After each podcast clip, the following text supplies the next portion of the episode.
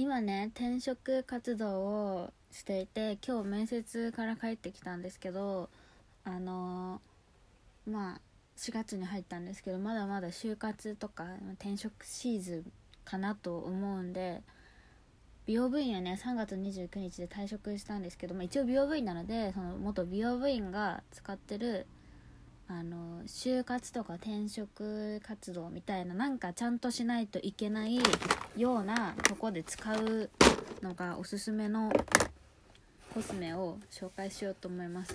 なんか去年とかマシュマロでめっちゃ就活メイクでおすすめ教えてくださいみたいなのが来てて、まあ、今年はもうなんか仕事関連の質問答えませんみたいに言ったから全く来なくなったんですけど、まあ、一応気になる人もいるかなって思うのといろいろちょっと自分の中でそろそろ固まってきたかなって思うのでお話ししますね。何からがいいかな。まあ一番大事なのって多分アイシャドウだと思うんですよ。アイシャドウは一応2種類使ってるんだけど基本もうエクセルのスキニーリッチシャドウの SR05 番っていうなんかちょっとコーラルピンクっぽい優しいブラウンが4色入ってるパレットのやつを使ってます。これ本当にちょうどいいね。なんか私前は韓国メイクみたいなのが好きだった時はこれを結構ゴリゴリに発色させて使ってたんですけどそうするとねなんかちょっとオレンジブラウンみたいな感じになるから結構使いやすいんですけどまあブラシでふんわりのせて優しく発色させると結構肌なじみのいいでもちゃんとくっきりすぎないけど自然にメイクしてる感が出るし多分これどこに塗っていっても誰にもこう好かれるちょうどいい色だからこれマジ使いやすいですね。涙袋以外はこれで全部いける。グラデーションもできるし。なんかベースもアクセントも締めの色もできるからこれマジで一番使える。だからアイシャドウ悩んでる人はとりあえずスキニーリッチエクセルのね SR05 番を買えば間違いないと思う。これと、まあ、あと気分でバビメロのねなんつうんだっけバレンタインボックスってやつのなんかこれ確か2種類あるんだけど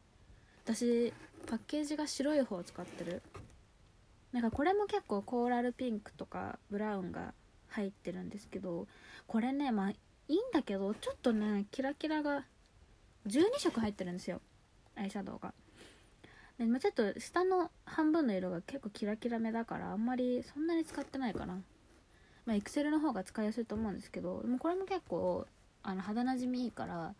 本当に仕事とか就活みたいな時使いやすいと思うから1個持っておくといいと思う。あと旅行の時とかねこれあるとメイク終わるだろうから便利だと思います、まあ、韓国のコスメだからね。あでも最近プラザでも売ってるかバビメロ。おすすめです。そう就活は基本的に私テーマにしてるのがコーラルピンクを取り入れること。コーラルピンクってもう基本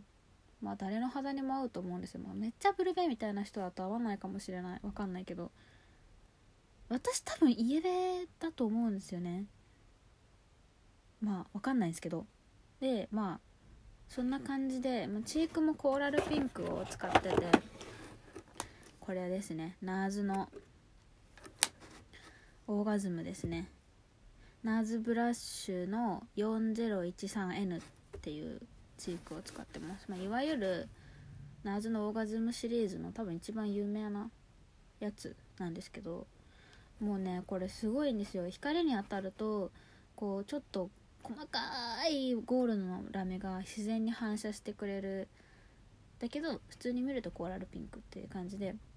で発色もそれなりにいいんですけどなんかすごいついてますって感じにならないし肌なじみもいいし多分私の肌にはすごく合ってる。私が使うとねすごいこう血色が良くなって自然に顔が明るく見えるんでだいぶこれは重宝してますね。エクセルの05番ともすごい相性がいいからおすすめ。であとベースはなんかねこれ一昨日買ったんだけど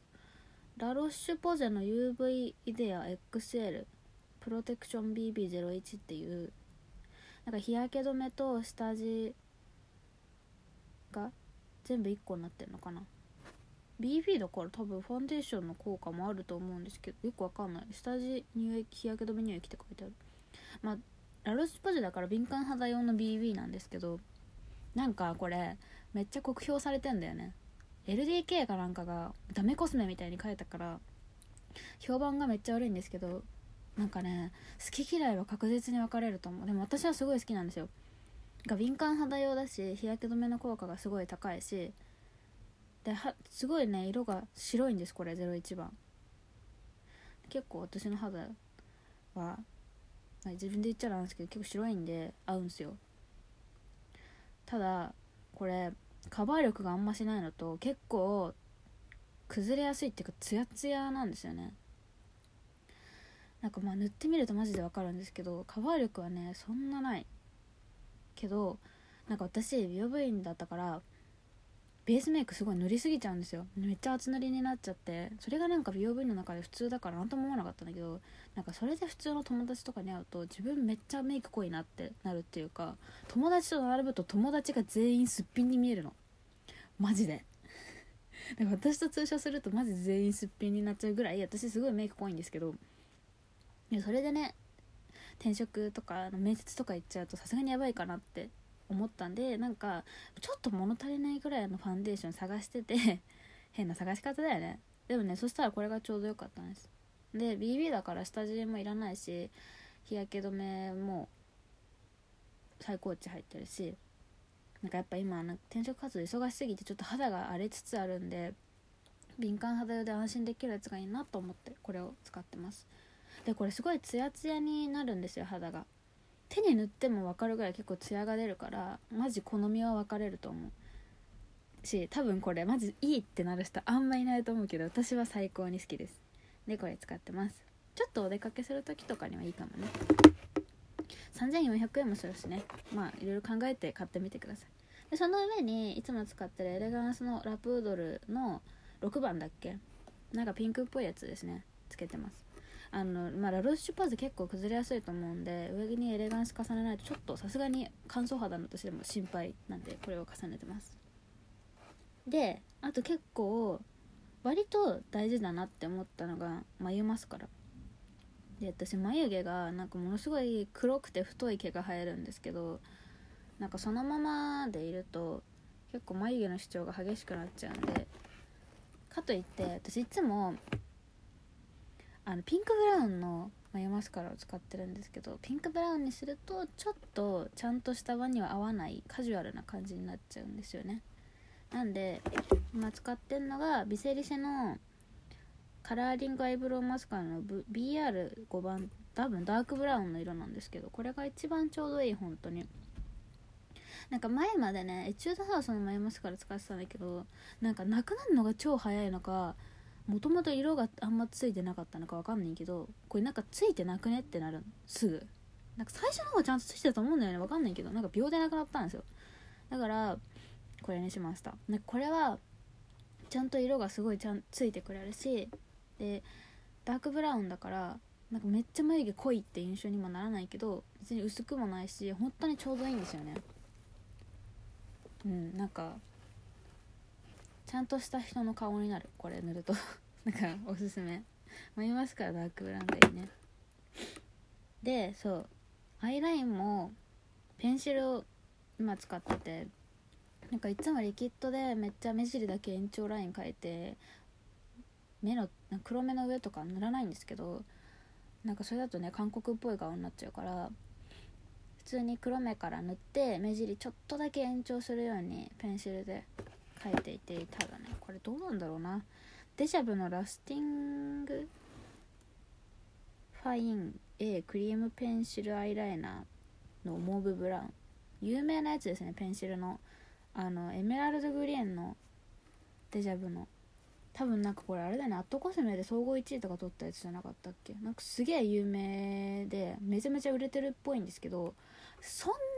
そんななんだよね。なんかこれのせいなのかマスカラのせいなのか分かんないんだけどなんか就活メイクするといつもなんか夕方になると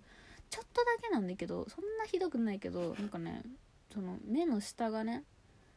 あの目尻のあたりちょっと茶色いんだよね。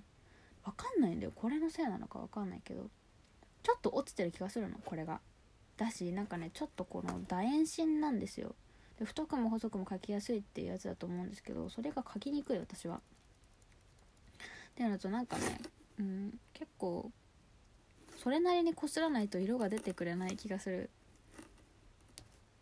あの個人の感想ですよ。からなんか他のがいいなって思ってて色は割と好きなんですよ。モーブブラウンってあの濃すぎないしはっきりと見せてくれるからいいなって思ってたんだけどちょっとどうかなっていうのが不満な点が多かったんで今日ラブライナーのペンシルを買ってきました。えっとねラブライナーペンシルミディアムブラウンってやつ。なんかさっきプラザで触ったんだけどちょうどよかった。なんかスルスル描けるし楕円芯なんだけどまあそんなに太くないから描きやすいかなっていうので買ってみて。ラブライナーはねとにかく落ちないイメージがあったからとりあえずこれにしました。でまあよかったらまたラジオで話すと思うんで。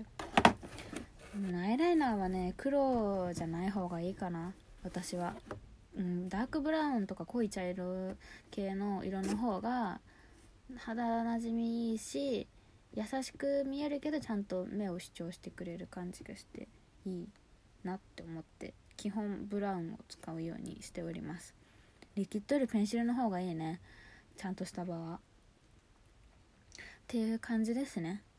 まあ他にもいろいろ使ってるものもあるんですけど基本就活だからこれを使うみたいなのは今のやつですね、まあ、エレガンステがいつも使ってるんだけどね。でもまあだからもうちょっとともしかしたら変わるかもしれないんでそしたらまた紹介しようと思うので。はい。就活のせいの人は是非頑張ってください。以上です。